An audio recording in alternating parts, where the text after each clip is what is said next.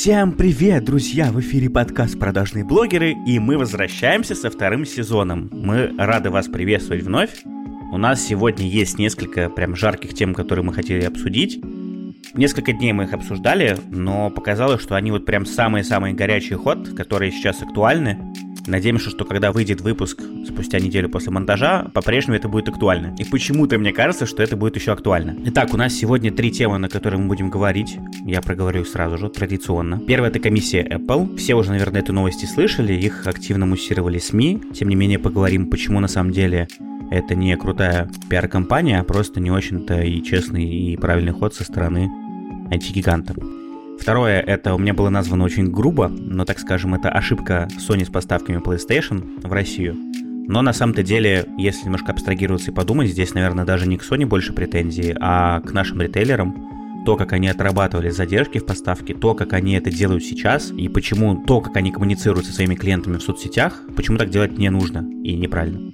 И третье — это тема, которая для меня очень важна. Я уже рассказывал об этом в РМ-подкасте, у меня выходило два выпуска. Первый про мой опыт работы с психологом, а второй выходил с Kate Illustrate буквально там на днях, так что если не слушали, обязательно послушайте. Там большой выпуск про выгорание и головные боли и все остальное.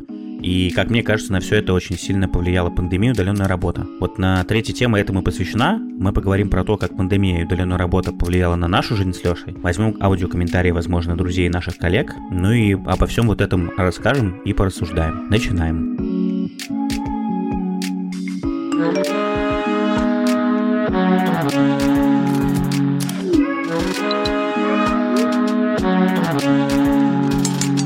Давай начинать с первой новости. Активно начали, как я уже и сказал, муссировать ее СМИ еще 18 ноября. Мне кажется, про нее написали абсолютно все российские СМИ, и они выходили с заголовками «Apple снижает комиссию для разработчиков приложений».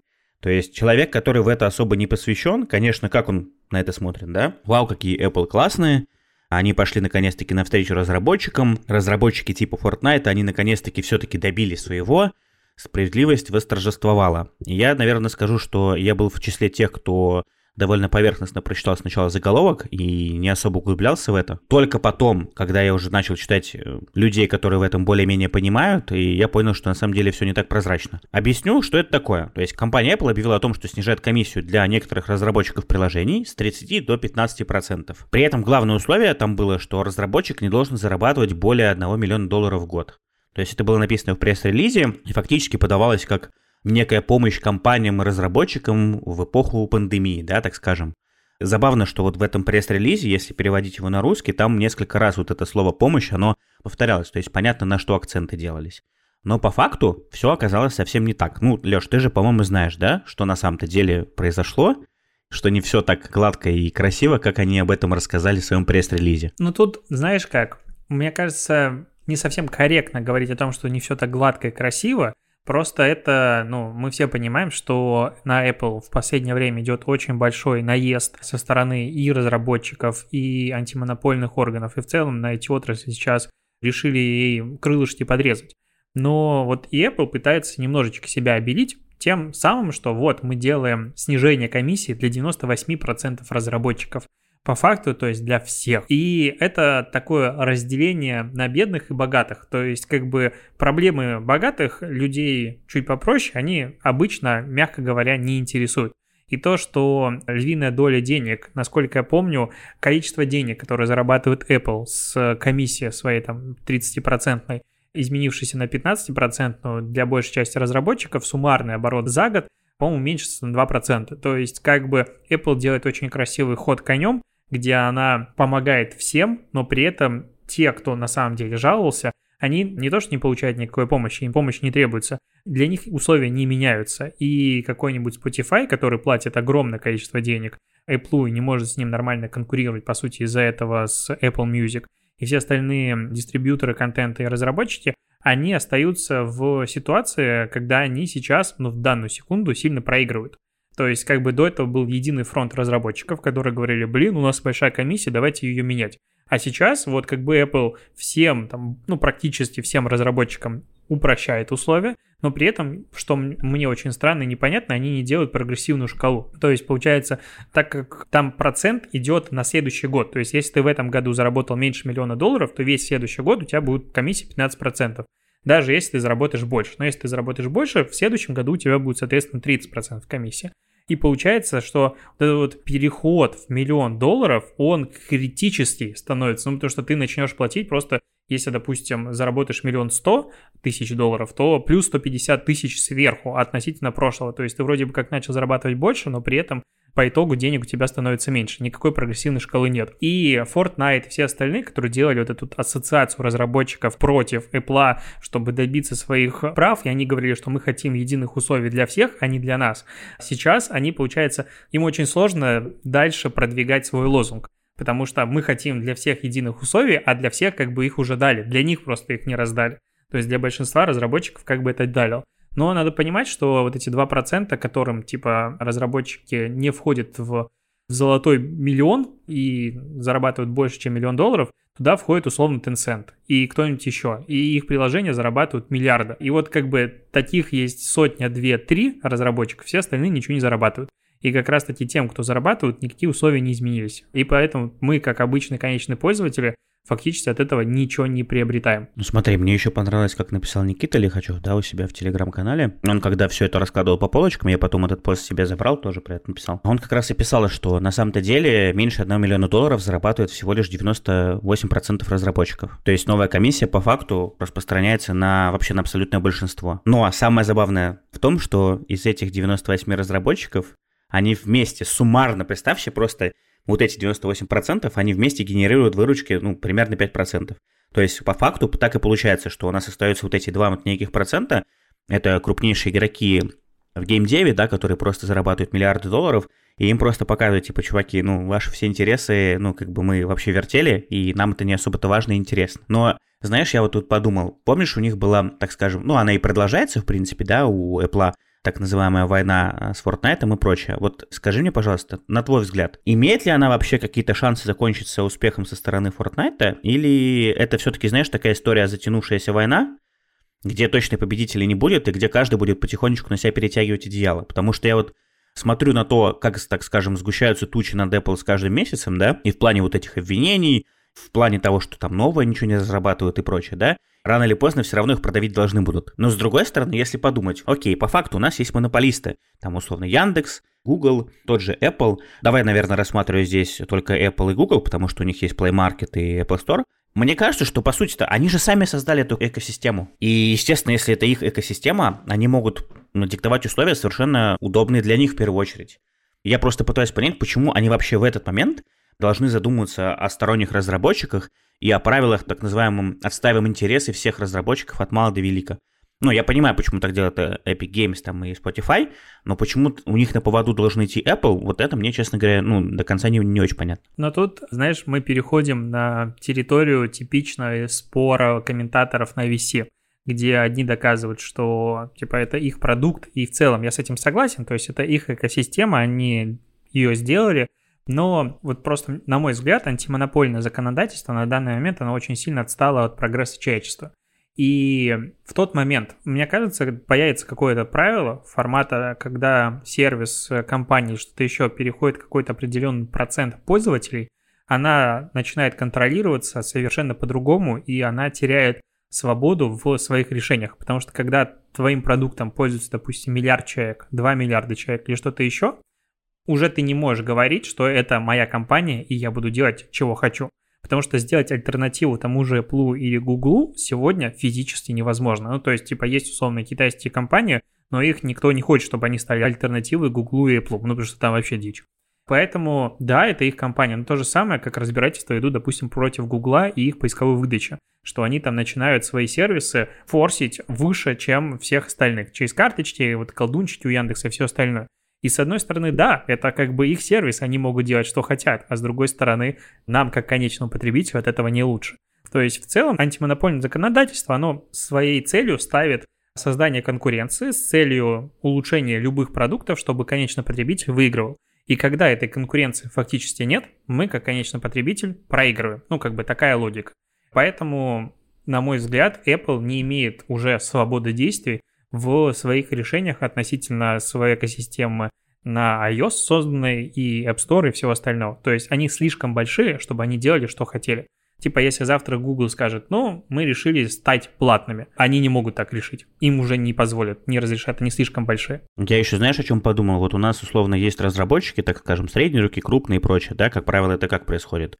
Один разработчик, да, вот если ты в App Store заходишь, в окошко разработчика, и там указан список игр, которые, да, вот они запустили, и которые им принадлежат. Вот я подумал, а что мешает фактически тем же приложениям, допустим, средней руки, да, просто создавать других разработчиков, понял, да? Новые компании, там, допустим, какие-то даже фиктивные и прочее, и от их имени загружать игры. Ну, то есть, условно, если эта компания, там, допустим, средняя, у которой, допустим, доход бьется, да, на уровне вот это, там, может быть, 1-2 миллиона долларов, им же ничего не мешает так делать. То есть, они могут, по сути, могут платить, так скажем, вот этих клонов просто бесконечно, и я могу, конечно, ошибаться, но мне кажется, что так. Ну, там же будет э, ручная премодерация и одобрение Apple, поэтому, я думаю, в этом будет ключевой как бы... Все равно все проверят и накажут те, кто решил обойти и так далее, да? Да, скорее всего, будет в этом идея. Мы с тобой договаривались, я еще хотел взять комментарий у ребят из э, геймдева, да? Ну и как и говорил, мы взяли комментарий у нашего коллеги Артема Смирнова по поводу этой ситуации. Сейчас он расскажет, что об этом думает. Давайте послушаем. Всем привет, меня зовут Артем, я работаю с, в агентстве, мы работаем с играми, фитнесом, э, э, другими подписочными и не только моделями бизнеса клиентов. И когда Семен попросил рассказать, что я думаю про комиссию, снижение комиссии Apple на 15%, я посидел, подумал и понял, что в целом снижение комиссии – никак не повлияет на, на бизнесы наших клиентов, они не получат дополнительного прироста маржинальности в 21,5%. Для них никак существенно вообще не влияет эта история. И вот почему. Дело в том, что наши клиенты тратят намного больше денег вместе с нами. Вот. Они льют трафик и сами, и, и с помощью нас мы помогаем им. Но в целом, там, вспоминая рекламные бюджеты последних 20 клиентов, я могу сказать, что на них это вообще никак не повлияет, потому что оборотные средства совсем другие. С другой стороны, я начинаю думать про другой бизнес, который тратит меньше там, денег, вот, и по моим подсчетам нужно тратить примерно 85 тысяч долларов в месяц при условии, что ты окупаешься в ноль, чтобы в итоге э, заработать там миллион ревеню. Так вот, 85 тысяч при условии, что ваше приложение, вы закупаете рекламу, и оно нацелено на Tier 1 страны, Tier 1 регион, это Соединенные Штаты Америки, Великобритания, Австралия, Новая Зеландия, страны Скандинавии, то стоимость закупки в таких трафиках, ну, она очень дорогая, и, соответственно, 85 тысяч, они в целом не чувствуются. Это не такой большой объем, денег, которые вы там тратите. Ну а в основном все мобильные там игры и приложения, они заточены под эти рынки, потому что на них получается зарабатывать э, там совсем по-другому в этих странах ощущение денег. Так или иначе, в основном мобильные приложения или А живут на своих инвестициях, или, или привлекают инвестиции с помощью фондов. В итоге они так или иначе очень быстро приходят к этим деньгам. Ну, я имею в виду, к миллиону ревень. Важно еще понимать, что никто не хочет в, там, в мобильных играх или в мобильных приложениях зарабатывать ну, там, 500 долларов. Э, все понимают примерный рост и метрики, там, не знаю, топов и стремятся туда. Да, у топов там миллионные выручки в месяц, там, они переваливают за 100 миллионов ревенью в месяц. Но можно находиться в условном, да, в условном топ-200 и все равно зарабатывать миллионы долларов. За год так точно. Поэтому эта история, она как, как раз вот про самых-самых маленьких, кто только начинает свой путь, кто небольшой стартап, который начал закупать. Леш, насколько помню, ты планируешь и дальше развивать платформу Mave Digital для подкастеров, верно? Ну, вообще, это, конечно, большая история. Делаем, хочется сделать реально классный продукт, проект, поэтому трудимся. Я, собственно, к чему это спрашивал. У нашего сегодняшнего спонсора Сбера есть так называемая программа Сбер 500, о которой и ты, и я уже рассказывали в своих телеграм-каналах. Помнишь, как она работает? Ну, помню, но лучше напомню. Сбер 500 — это акселератор, который реализуется Сбером уже третий раз вместе с крупнейшей венчурной компанией мира 500 стартапс. Вообще цель всего этого проекта найти талантливых стартаперов и помочь им поднять бизнес и выйти на новые рынки. Всего пока было две волны, и победители привлекли более 190 миллионов рублей инвестиций от Сбера и более 400 миллионов от сторонних корпораций. Кажется, что очень неплохо. Может быть и тебе, Леш, стоит поучаствовать? Ну или кому-то из наших слушателей, если у них есть классные проекты. Окей, а что там вообще будет? Расскажи и мне, и, конечно же, слушателям подкаста. Акселератор будет состоять из двух этапов. Первый этап – двухнедельные буткемпы. Это так называемые онлайн-интенсивы, в которых примут участие лучшие стартапы России и стран СНГ. На этих интенсивах ребята получат мощную теоретическую и практическую базу о том, как находить инвесторов, клиентов, ну и, конечно же, как упаковывать свой продукт. Во второй же этап, то есть в основную программу акселерации, пройдут всего топ-25 команд. По итогу проекта можно будет получить инвестиции, предложения о сотрудничестве с крупнейшими компаниями и фондами. Но ключевая фишка здесь в том, что все этапы программы курируют эксперты из Кремниевой долины. И это прям круто. Сбор заявок в акселератор начнется в конце ноября 2020 года. Вся информация появится на сайте, ссылку на который мы оставим в описании подкаста. Вторая тема про которую мы сегодня будем говорить, как я уже сказал, это Sony и Sony PlayStation. Сколько, так скажем, пердаков сгорело за последние два дня у моих знакомых, это просто не пересчитать, наверное. И эту историю, скорее всего, знают все. Я тебе даже больше скажу. Мне вчера писали мои друзья, которые вообще к маркетингу и рекламе не имеют отношения. Они писали, ну что, ты уже заказал, ну что, тебе уже пришла? Мы слышали, что получить ее просто нереально. То есть, понимаешь, даже люди, которые далеки от этого всего, которые, ну, как бы условно там такие приставки, там все остальное покупают, ну, довольно редко, потому что она им просто не нужна. Даже они знают о том, что с этим есть какие-то проблемы. Наверное, давай тоже с какой-то предыстории начнем традиционно. Если вкратце, осенью этого года Sony открыла предзаказ на оформление новой Sony PlayStation 5, которая пользуется, судя по всему, огромным спросом у нас в России, да и не только, и за рубежом в том числе. И, соответственно, огромное количество людей и фанатов приставки, естественно, оформили предзаказ многие с полной оплатой. И стали ждать так называемой ожидаемой даты поставки, вот она была указана 18 ноября. Там сразу же, наверное, нужно оговориться, было две версии Sony PlayStation, это Digital версия, да, и обычная. Не знаю, как обычно называется. В общем, обычно это та, которая с дисководом, а Digital версия это облегченная версия, куда игры загружаются просто в облако. 18 число наступает, но ничего людям не приходит. Люди с вопросами начинают писать в соцсети ритейлеров, которые оформляли предзаказы, собирали их и прочее. Типа, ребят, где наши приставки, что произошло? Им говорят, все нормально, все в порядке, все едет, завтра точно будет. Наступает завтра, никому ничего не приезжает, люди опять идут в соцсети ритейлеров, спрашивают, что происходит. Ритейлер говорит, слушайте, ну все понимаем, все понимаем, небольшая задержка, завтра или послезавтра точно будет. Мы вам начислили в качестве бонусов 200 рублей. Потерпите, пожалуйста. Люди ну, такие, ну ладно, окей, хорошо. Наступает 20 число, людям приходит смс -ка. К сожалению, там дата доставки перенесена на неопределенный срок.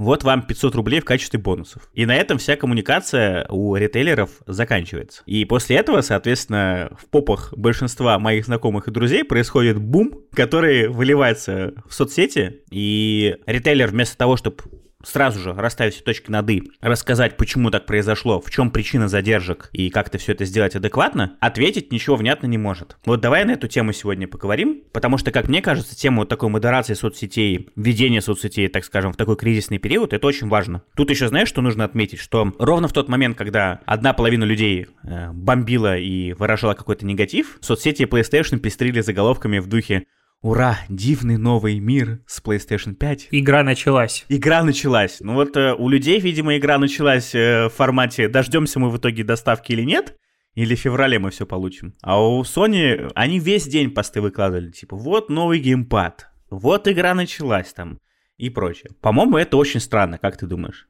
Но ты так спокойно описал всю ситуацию, потому что к тебе PlayStation 5 все-таки приехала. Вот я был как раз тем человеком, которому ночью перед э, датой, когда приставка должна была прийти, Sony прислала письмо, в котором немножечко извинялись и понимают мое разочарование, но задержка в поставках, и когда мы привезем консоль, вообще мы не знаем. Сроков нет. 10% скидка в фирменном магазине Sony. Когда я пришел в социальные сети, а там контент выходит по контент-плану, и такое ощущение, что в последние дни очень много компаний лажают, просто публикуя посты, сторис, что угодно, типа, невзирая на ситуацию, которая происходит вокруг. Типа, как ты писал про Volkswagen, который там чуваки просто слили игру, ну, ребята, вы молодцы, мы гордимся. Также и здесь. И Sony публикует пост, которым... Причем слили, слили, Леша, извини, что перебью, слили Молдавии, Молдавии и Сербии. Ну, то есть, типа, извини, что я, ради бога, что перебил, просто, чтобы вы понимали весь масштаб,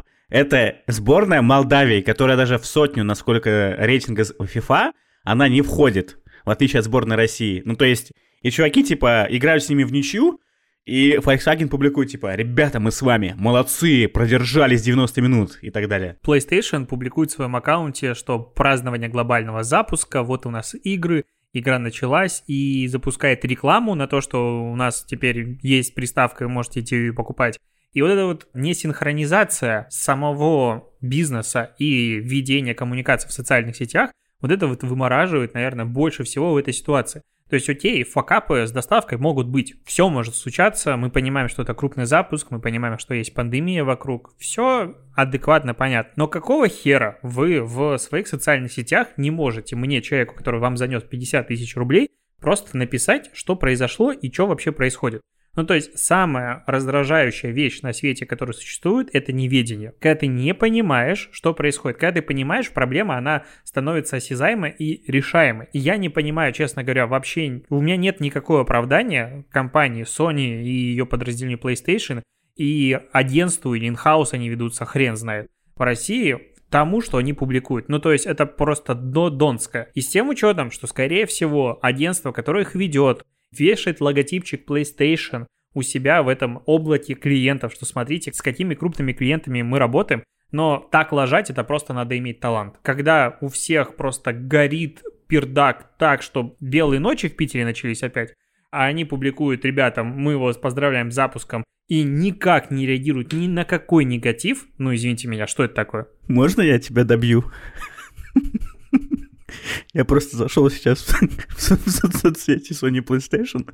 Там верхний пост, просто вслушайся. В этом мире, охваченном нескончаемыми конфликтами, порой лишь аутсайдер может выполнить особое задание. И это ты. И там просто люди в комментариях, типа, чего, зачем вы нас еще аутсайдерами назвали? Вы нам на вопрос ответить не можете? Вы не можете провести консоль?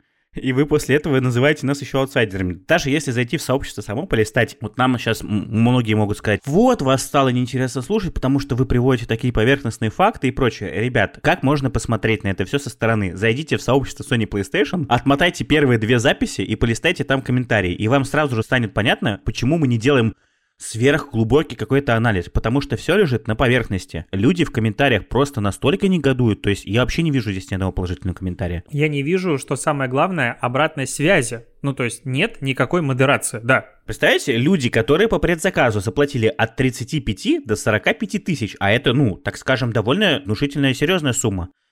Они ожидали, что им хоть как-то ответят, с ними выйдут на связь, с ними пообщаются и объяснятся. Но этого не происходит. Вместо этого, типа, компания просто уходит в формат глухой обороны, и постики выходят по тому контент-плану, который был уже заранее составлен, вроде все хорошо. Но в комментариях-то люди все равно негативят. Там вот, знаешь, если дальше полистать, люди уже начали делать мемы. На сайте Sony PlayStation же есть вот этот раздел, там, почему у нас покупать удобно, да? Вот они начали, короче, переделывать все эти штуки. Вот тут написано, они, ребята переделали, пишут. Первый пункт. Мы налажаем с доставкой. Почти все заказы мы не доставим вовремя. Вторая. Покупки без нервов. Нервные клетки не восстановятся, а с нашим сервисом у вас их станет в два раза меньше. Третий пункт. Наша служба поддержки недоступна всегда. Наша поддержка будет молчать даже в выходные. И первое, дополнительный год гарантии это абсолютно бесплатно. Это единственный плюс заказывать у нас. Но по факту, ты знаешь, с этим даже как-то особо не поспоришь. И самое грустное, что мы с тобой сейчас с этого горим, и мы на эту тему рассуждаем. А там полно комментариев людей, которые к рекламе, к соцсетям вообще никакого отношения не имеют. Но даже они понимают, что самое печальное в этом случае это даже не то, что саму поставку задержали, не то, что она не приехала вовремя, а в том, то, что их вопросы сообщество игнорирует от снова полностью. Люди до сих пор не знают, что когда им к ним приедет. Больше всего я не понимаю, знаешь, вот для фанатов истинных вот этих консолей, да, всего остального, ты сам понимаешь, насколько для них важно было вот в первое время получить эту консоль. Они ее не получили, ну окей, но объясните вы им, что происходит, почему все пошло не так. Вместо этого стандартная отписка, вот вам 200 бонусных рублей, которые вы можете потратить до 30 ноября, условно. Мне кажется, что так особо-то не делается, честно говоря. Тут знаешь, какое, мне кажется, сравнение уместно? Ты заказываешь какую-нибудь Яндекс Еду или Delivery Club, и опаздывает курьер, или, не знаю, готовая, я вот регулярно заказываю еду, и там у них был какой-то момент э, в сентябре с косяки с доставкой. Я им писал в поддержку, они мне, блин, ребята, сори, вот вам, типа, или полностью бесплатный заказ, или какие-то бонусы, все остальное. Ну, а я в большей степени интересовался не из позиции вот этого потребительского условного экстремизма, когда я хочу себе какие-то привилегии, а чуваки, типа, где еда просто, я не понимаю. И вот с заказами, услугами на 1000 рублей поддержка работает идеально. И Яндекс, и Delivery тебе все ответят, извинятся, объяснят, что происходит и так далее. Здесь, ребят, я купил приставку, и я купил еще к ней второй джойстик. 50 тысяч рублей. Это немало денег. И вы меня просто нахер посылаете, игнорируя вообще все вопросы. Вот в это как бы выбешивает, вымораживает. Глядя на то, как Sony просрала абсолютно рынок мобильных устройств, просто вообще слила их больше, я не знаю, зачем покупать Sony. Но такое может произойти и со следующими как бы устройствами. Если просто забивать на своих клиентов, я честно тебе скажу, я задумался в этот момент купить Xbox, потому что игры плюс-минус одинаковые, там есть классный Game Pass, я не помню, как он называется, не купили беседку, и там в целом все потенциально интересно. Вот просто вот момент отсутствия коммуникации уже во мне, как покупателя, который занес деньги, создает желание перейти на конкурирующий продукт. И вот это вот забивание, я часто об этом говорю, что как бы в социальных сетях контент менее важен, чем модерация и коммуникация с аудиторией. Ну вот контент у PlayStation, на мой взгляд, абсолютно дно, там просто неинтересно читать, они трейлеры постят, ну блин, ума надо просто две эти хотел сказать, хламиди в голове, чтобы такое публиковать. Ну, то есть он просто неинтересно, никак не вовлекает аудиторию, не развивает экосистему, не сообщество. Но отвечать-то людям.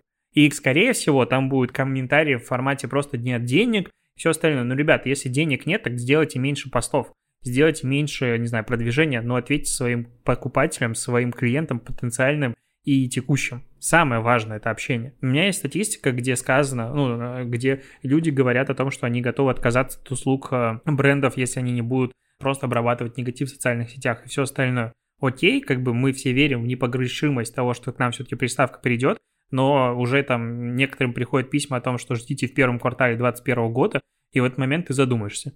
Типа заходишь на Авито, у перекупов приставка стоит 82 тысячи зашибись. Да, у меня, кстати, есть э, знакомые, которые не стали дожидаться поставки и просто купили перекупы. Я смотрел на них вот с такими глазами. Типа, чуваки, серьезно? Ну, видимо, у кого-то возможность позволяет. Ну, что-то 82 тысячи за приставку это многовато. Слушай, тут я где-то смотрел разбор, и человек э, прямо говорил, что, условно, если у вас есть возможность подождать, и вы прям не торопитесь, у вас есть 4 Pro, можно не торопиться, подождать, когда они в свободной продаже появятся уже там, условно, в декабре, в январе.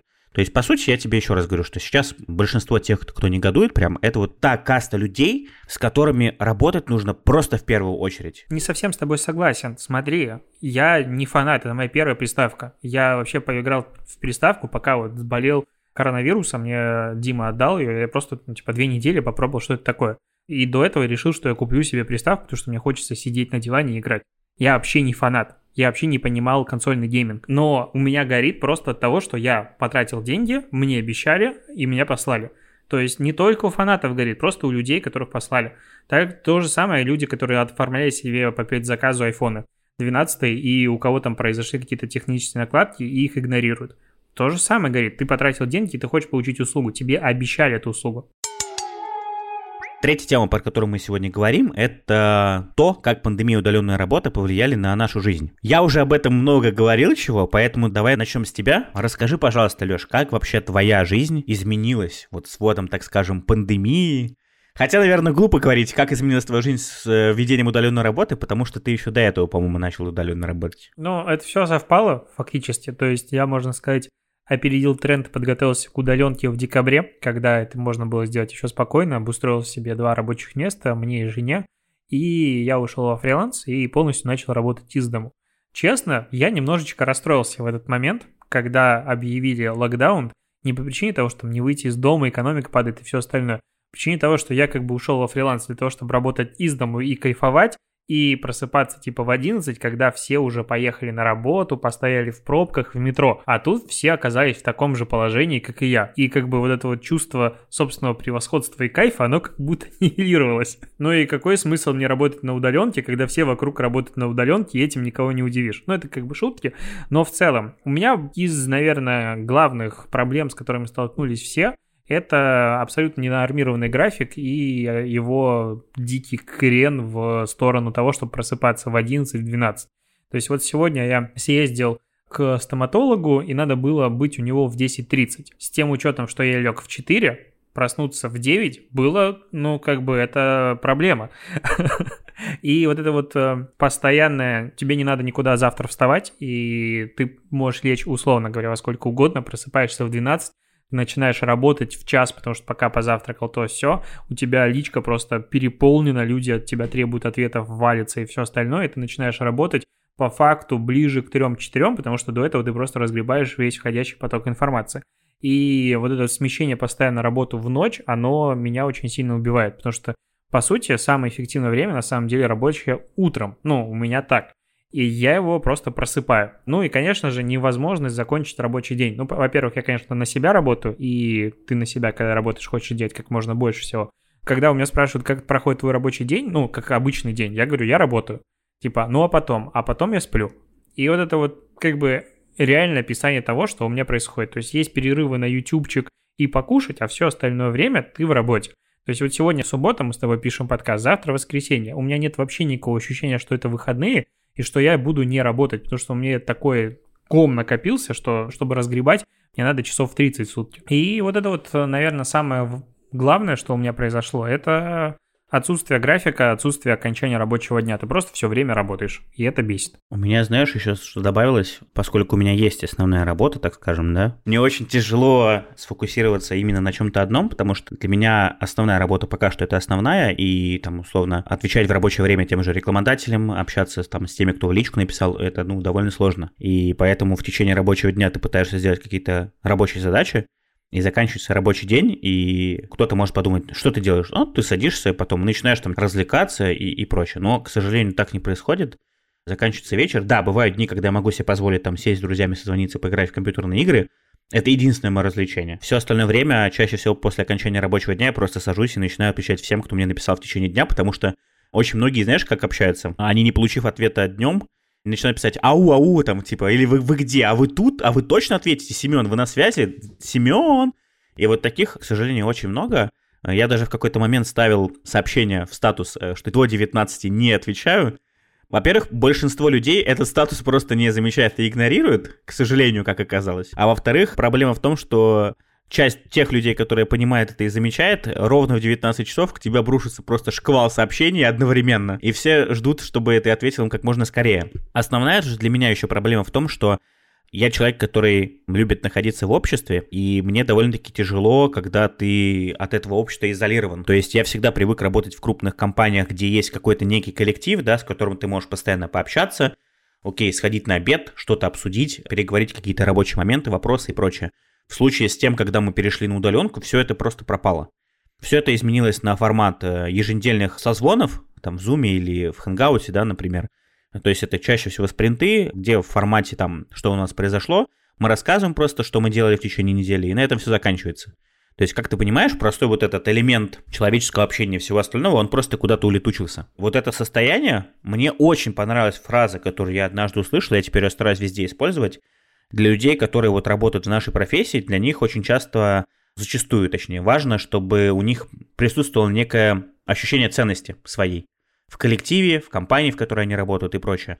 И когда человек переходит на удаленную работу, где вот он условно нагорожен в своей квартире четырьмя стенами, где, ну, по сути, никто не видит, чем он занимается. Все видят только итоговый результат, но сколько ты на это потратил сил, нервов и времени, большинство людей, ну, это никто не видит, это видишь только ты. И для таких людей, для нас, ценность и осознание своей важности в коллективе и в работе, она просто пропадает. И это самое страшное, потому что после этого начинается фрустрация, и вы вместо того, чтобы хоть как-то, допустим, от этого немножко абстрагироваться, вы все время сидите на удаленке с своими мыслями в голове. Созвонов, напомню, я, как правило, они связаны только с работой, а не просто с человеческим общением. И вы начинаете либо загоняться и придумывать себе какие-то проблемы и заниматься самокопанием, либо у вас наступает еще второй период, когда у вас просто приходит чувство жесткой апатии, вам не хочется делать абсолютно ничего. И вот это самое страшное, на мой взгляд, потому что у вас полностью пропадает желание что-либо делать в плане задач и в плане работы. И как бы вы себя не заставляли все это делать, к сожалению, ничего нормально не получается чаще всего. И вот я был очень сильно удивлен, когда я об этом рассказал у себя в подкасте, и мне люди в личку начали писать, что а у нас проблема-то схожая. И мне написало, ну, дай бог, человек 15, чтобы ты понимал тогда, и я понял, что эта проблема-то не единичная. В условиях, когда у нас была пандемия в самом начале, помнишь, да, когда все это только началось, как люди отреагировали? Yes! Класс! Мы переходим на удаленную работу, типа, наконец-то там больше времени на себя, я работаю из дома, там и все прочее. Потом вот это э, чувство эйфории прошло где-то к середине лета. У людей наступил момент такого, так скажем, отрезвления, да, когда они поняли, что работать-то меньше они не стали. Задач-то меньше не стало. Задач стало больше. Как ты и сказал, график у тебя абсолютно стал ненормированный. Ты не можешь понять, сколько ты работаешь. Там условно 8 часов или 10, потому что ты просто все время сидишь и что-то делаешь по работе.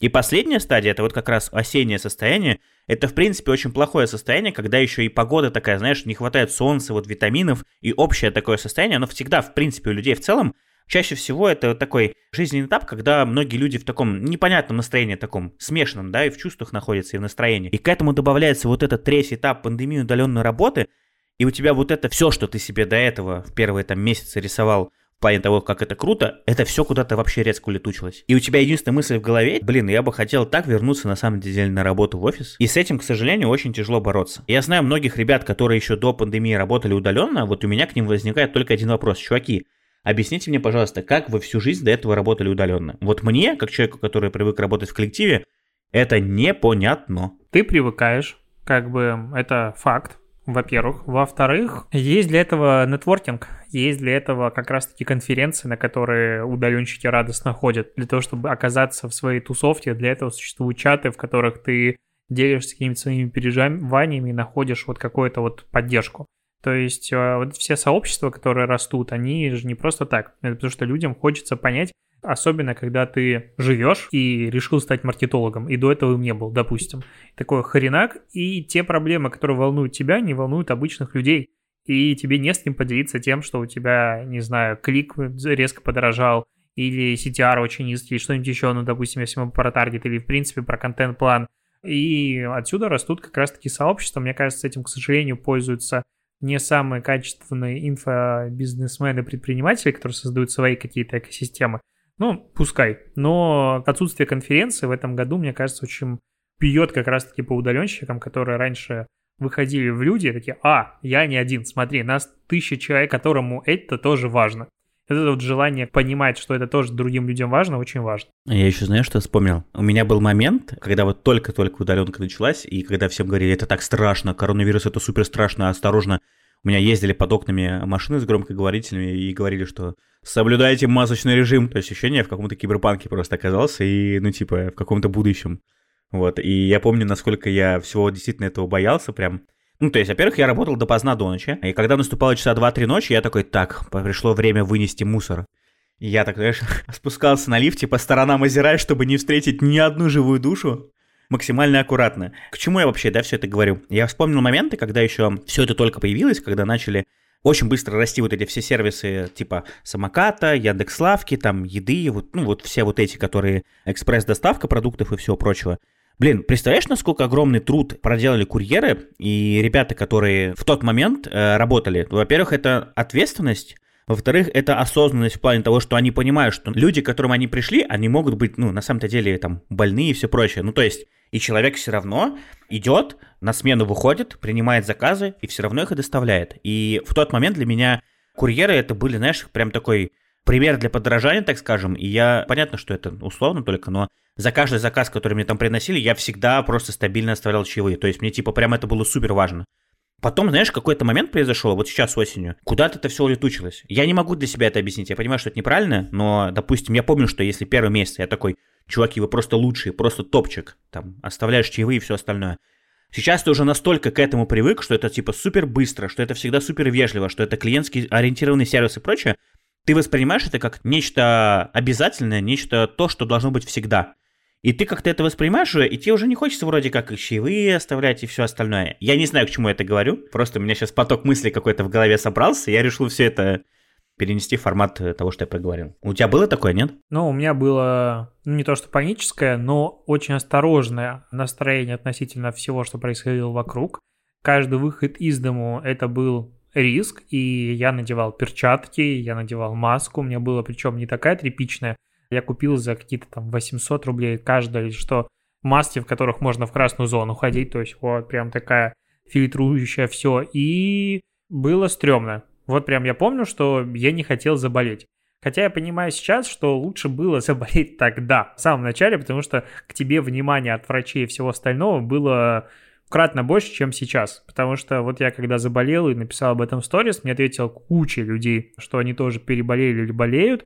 И как бы, ну, все к этому привыкли. Уже, ну, болеешь, ну, окей. Как бы, ну, не умираешь ты, и хрен с ним. То есть, в принципе, оказалась такая забавная вещь, что если у тебя, ну, нет какой-то жести, ты там не умираешь, не задыхаешься, то там, скорую или врача вызвать к тебе ну, невозможно, потому что рядом есть куча людей, которым это намного важнее, и врачей на всех не хватает. Пойти в платную клинику с э, симптомами ОРВИ или коронавирусом ты как бы тоже не можешь. Ну, то есть вызвать врача крайне сложно. Я пытался вот просто ради интереса найти какую-нибудь клинику, которая позволяет тебе вызвать врача на дом с коронавирусом, и все посылают. Ну, может, я не все обзвонил, у кого-то есть, я помню, в начале мы там сдавали когда-то очень давно, в апреле, анализы, приходил врач-космонавт и что-то там обследовал, но в целом, как бы даже в Питере нет возможности пообщаться.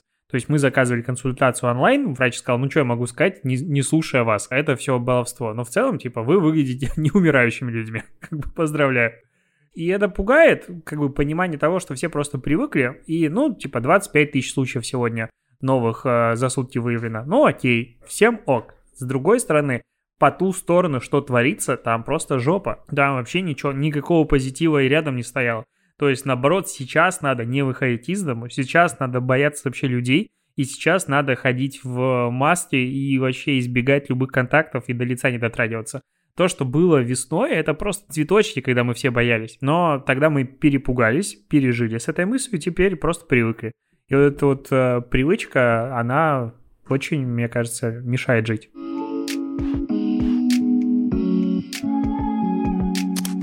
На этой прекрасной ночи, мне кажется, что мы первый выпуск второго сезона и закончим. К нашим слушателям хочется обратиться, во-первых, еще раз welcome и, так скажем, рада, что вы нас слушаете. И, конечно же, главное, не забывайте, пожалуйста, ставить нам оценочки в iTunes. И, кстати, в Яндекс Музыке появилась такая штука, как лайки. То есть теперь у нас у подкаста есть, отображается количество лайков. Понятное дело, что это, к сожалению, отзывы писать все еще нельзя в Яндекс Музыке, но лайки ставить можно.